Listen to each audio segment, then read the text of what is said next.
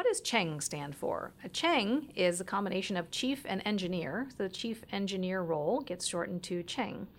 The Cheng roles are generally uh, technical, strong background individuals uh, who have moved into a leadership position, and so they are guiding our technical workforce in how we execute our technical work at Crane.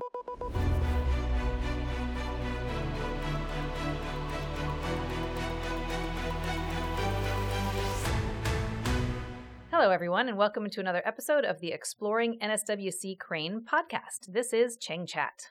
I'm your host, Lori Zipes. I'm the Command Chief Engineer, or Cheng, at Crane.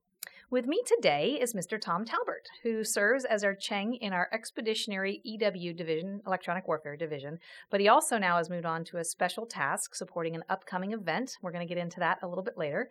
So, Tom, welcome. Thank you you were one of the first people I met when I came to Crane, and uh, I had joined in, into that same division as a cyber uh, subject matter expert, Cheng. Uh, it was really great working with you, so I'm super happy to have you here today. Get caught up on, on what you've been up to.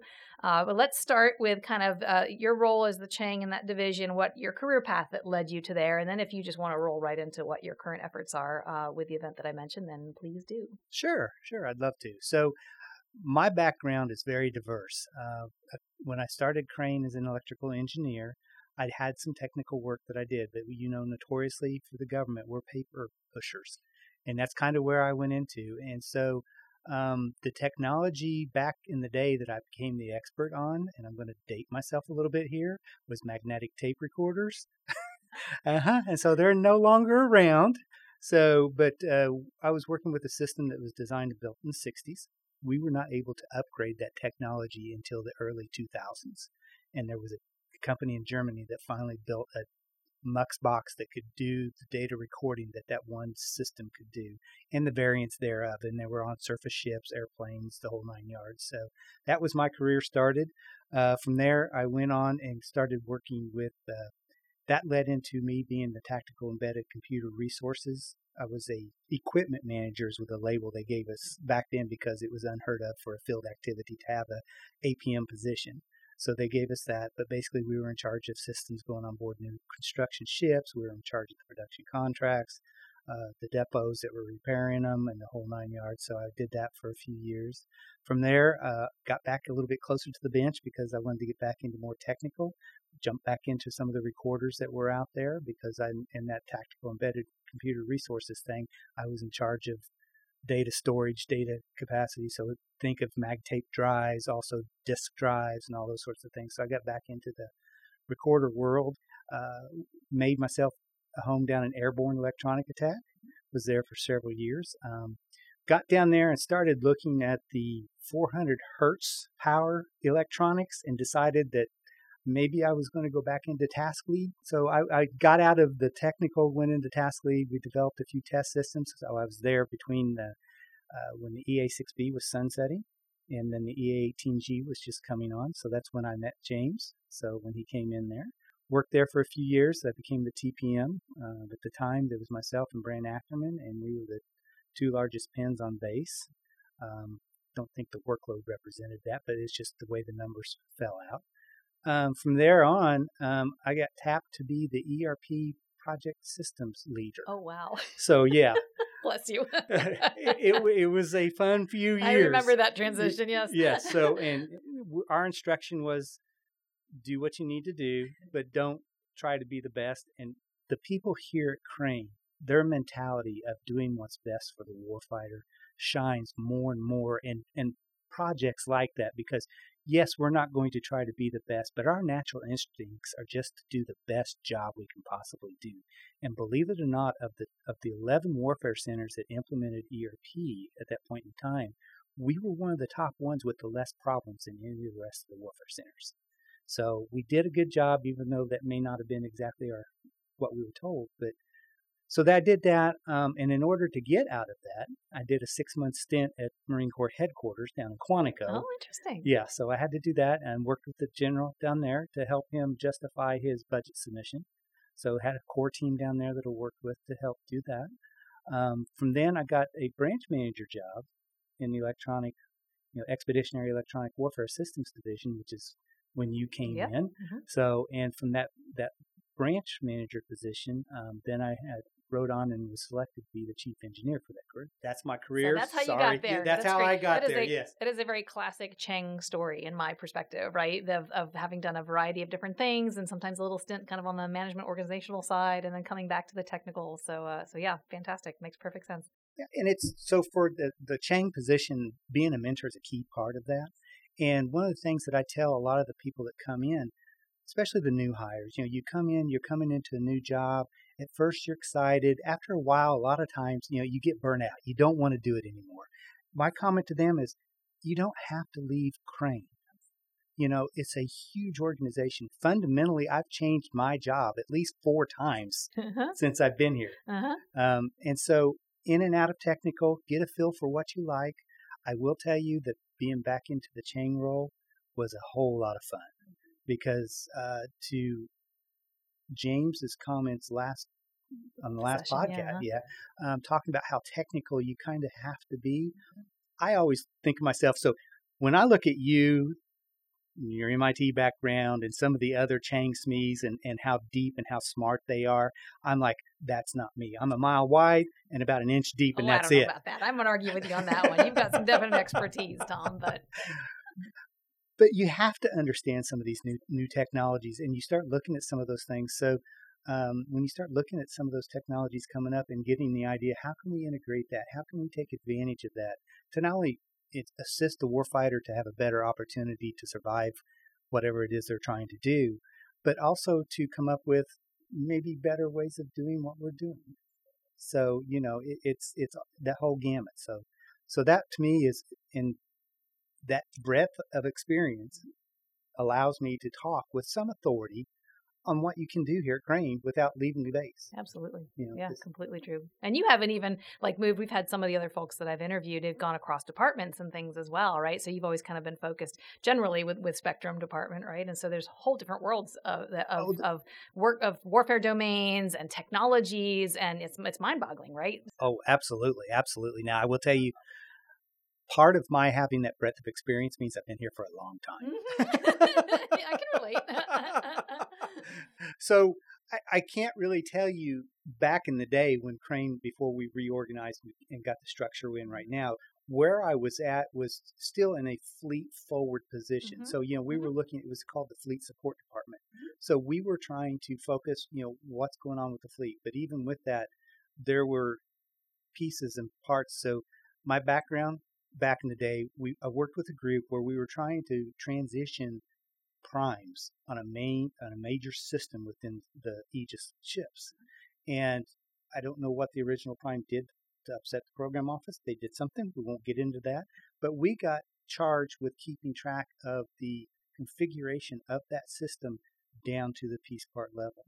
So that process, that tasking actually evolved into IPDM that we use today. Interesting. Yeah, so the, the people that started that, Uh-huh. I worked with them Okay. you know so some of the systems some of the backgrounds and how they became where they were also gives me that eye-opening ex- that understanding that these are tools Yep. and, and Make our job easier. Yep. yeah they, they make our job easier but we have to understand the tools so that we apply them correctly so when you're mentoring young young kids sorry guys uh, when you're when, young, when you- young employees. young employees yes like kids to us. they but- do uh, some of them are younger than my children so sorry but when you're mentoring them and they're getting told to use this system or that system and got to do this, got to do that, the first thing I say, take a step back. What is your you're trying to accomplish? And remember, these are tools. You've got a tool set. So the the elec- electronic tool set for the engineering group, once again, it's a tool set. Pick the right tool. You don't want to drive a screw in with a hammer. You have to use a screwdriver. So it's those type of scenarios, and that's where that background has helped me. And from the chief engineer position, I think it's really been beneficial to help because we've had 26 to 30 new hires in the last couple of years. Just So in your group. yeah, just in my group. lot. Yeah. Yeah. so and and it's been it's been a fun ride. It's been really good. Um, mentoring them, um, also believe it or not, mentoring in some of the new hire, new, newly hired branch managers Mhm, because right. most most of them are fairly young. That's a once big again, step. yes, Yeah, and it's a different perspective. it is. It Yeah. is. So you know, once again, trying to help them out. You know, trying to not overstep my bounds from a Mhm. from a organizational standpoint. But it's been so that job was really fun. Yeah, that's uh, so. So I'll interject something. Cause a couple things that, that you said that I really like. You know, so so sort of the passion for the technology, right, is something that you see a lot in in the technical workforce and the folks that gravitate towards the Cheng positions, right? Really having a passion for learning the new technologies and how how can we leverage those, right, to do cool stuff you said it right, both for the warfighter and then in just helping us work smartly, right? Like, so work smarter, not harder is a Navy phrase, right? And so, absolutely all of that.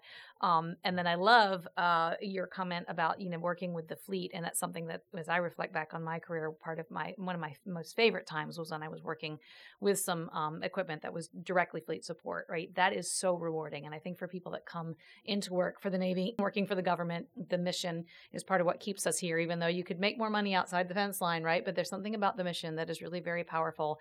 And for me, that phase of my career when I was out on the ships and the subs, or not on the subs literally, but near the subs, right, with with the with some of the equipment they were using, it's just so rewarding, right? Because in general, the the sailors are they're happy to see you there because you're bringing them something better, uh, and then just realizing, seeing firsthand what they deal with, really just inspires you as to why we need to be doing the best we possibly can for them. And that's another thing that um, that I think is really important for our newer hires to have that opportunity to work that kind of kind of effort at some point, so that you do see firsthand that, and it, and it can really get you sort of in, engaged and inspired. So that might be kind of a nice segue to talk about um, what you're coming up, what you're focusing on mostly now, because it is an experiment uh, that has to do with the technologies you've worked with, and that's going to tie back to warfighter stuff. So if this is a good time, maybe move into talking about that a little bit. Absolutely, I think we can do that. My job as Cheng has transitioned. I am now the Thor's Hammer engineering lead. As the Thor's Hammer engineering lead, let me bring background of what Thor's Hammer is. Yeah, so quick comment eh, because we actually did, there was a podcast probably a year ago now with Mike Alperi. Yes. Um, that Sandy did with him. And so any of our listeners who want to know a lot more can go and try to find that podcast from a while back. But, but yeah, give us the quick rundown on what it is and then talk about your role there. Absolutely. So Thor's Hammer is a biennial international event. It's sponsored through NATO. Um, it has NATO, non NATO, and Five Eyes countries. And what we do, it started out as a counter IED. So if you think of the division that I work in, crew is the label that we put on it, but it's the counter IED, the counter roadside bomb mission. So what we do is for those roadside bombs that are electronically activated. So in other words, think of somebody setting off a distance away. They're waiting for a target to come by and they press whatever electronic means they have in their hands to detonate that bomb. Our job is to stop that.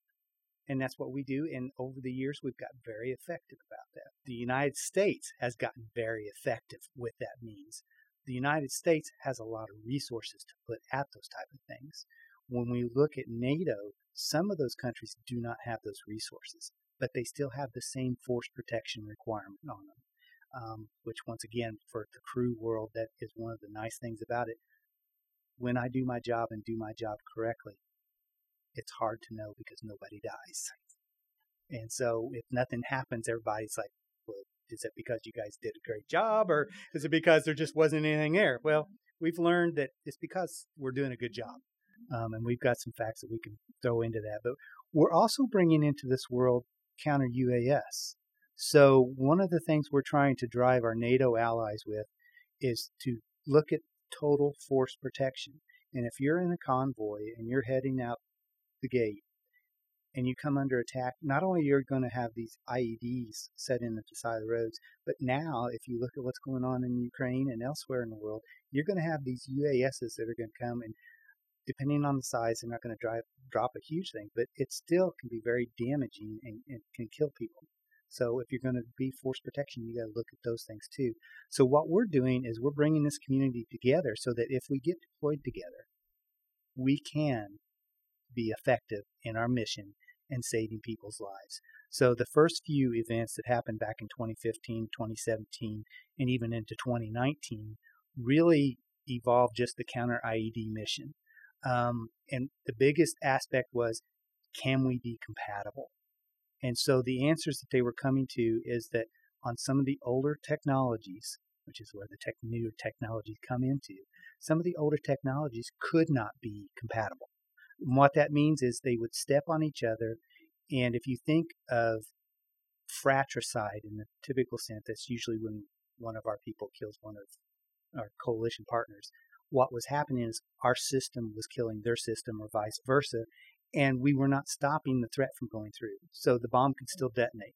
And so we weren't protecting each other just simply because we had our systems on in the same area. Right. So we learned standoff distances. We learned where to place people to make that happen.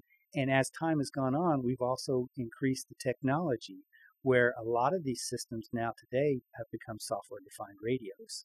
And with these software defined radios, there's become new techniques that we can implement that allow us to be compatible. And so we test these at Thor's Hammer. And so the biggest thing we're doing at Thor's Hammer is that compatibility piece. Can we work together in a coalition environment? The other thing that we're looking is how effective we are.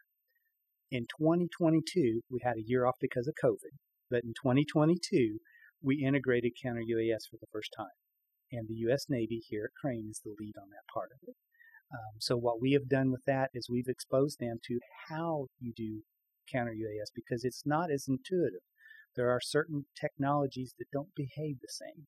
And so you have to learn those type of things. You can get in the lab and you can do so much, but then you got to get out and you got to actually test it. Yeah, it strikes me as way more complex. I mean, you were talking with the roadside bombs. It's like it's a click and it goes. It's very simple communication. Yes. But when you're talking about UAS's unmanned aerial systems, by the way, for yes, those of you who sorry. may not know that, I know we get into this and we forget, and I'm thinking who our listeners might be, right? So unmanned aerial systems is what we're talking about, and and it's not just a single command, right? Somebody's guiding it, somebody's maybe giving it commands, and so there's all kinds of other things that we both could do and need to do to make sure that those don't become something that's harmful to our to our troops, right? And to your yes. comment about frequencies and all sorts of different details of the technologies that make it more more difficult for us to have multiple players in the arena right and trying to ultimately get what we need to have happen which is to keep everybody safe so so a really complex kind of task right absolutely yeah. absolutely yeah. and and uh, of course you know in 2024 we're hosting it and we're making it a whole lot more complex gotta set the bar high, right? Absolutely. but that's how. But but it's realistic, right? Because we have to do those experiments to figure out because you can you can only analyze so much, right? With as much as we try to rely on our science and our math and simulations and things like that, the real world is the real world. And when it's a very complex situation like that, we have to do these experiments in advance to really learn um, what's going to happen and test things out. Absolutely, so it's it's impressive and it's going to be a great. I'm I'm think it's going to be a cool event, and I don't envy what you have to think about, right, to make sure it goes smoothly. And well, but it's fun. I mean, we talked about the technology and how we like we as an engineer enjoy that technology and that challenge that comes along with it. So we're having the the 2024 split into two different areas. We're going to have Camp Atterbury, and if you think of Camp Atterbury and what it is, we're setting that test facility up to be almost identical to the previous test events. We're doing the same type of testing the same way, and it's a standardized test so you can actually take measurements and understand how your system's performing. Uh, you eliminate as many variables as possible. We're then going down to Muscatatuck. And in Muscatatuck is where I think the fun is going to be, and that's from a purely nerdy engineering standpoint.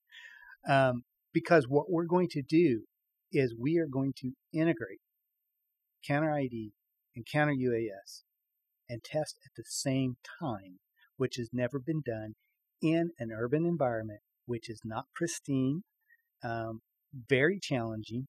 Uh, the fun comes in on the actual testing side of it and the reporting back of the information, how well you did. It's never been done.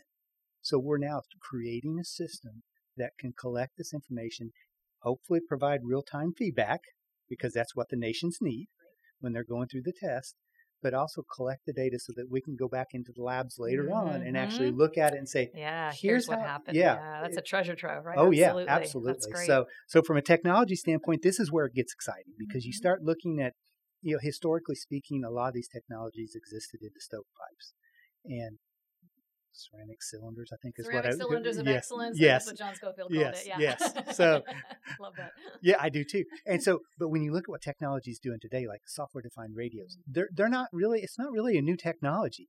It's a merger of existing technologies, and it's bringing them together. And so, when you look at that and you try to figure out the other side of that coin is, how do I test that? How do I mm-hmm. ensure that when I put something out with the fleet or with the soldier, it's going to do what it needs to do? And testing becomes pretty critical in that part of it. So, and that's the other flip side. And that that is why I'm still here today. Still excited. and still excited. Yeah. Yes. Yeah. Yeah.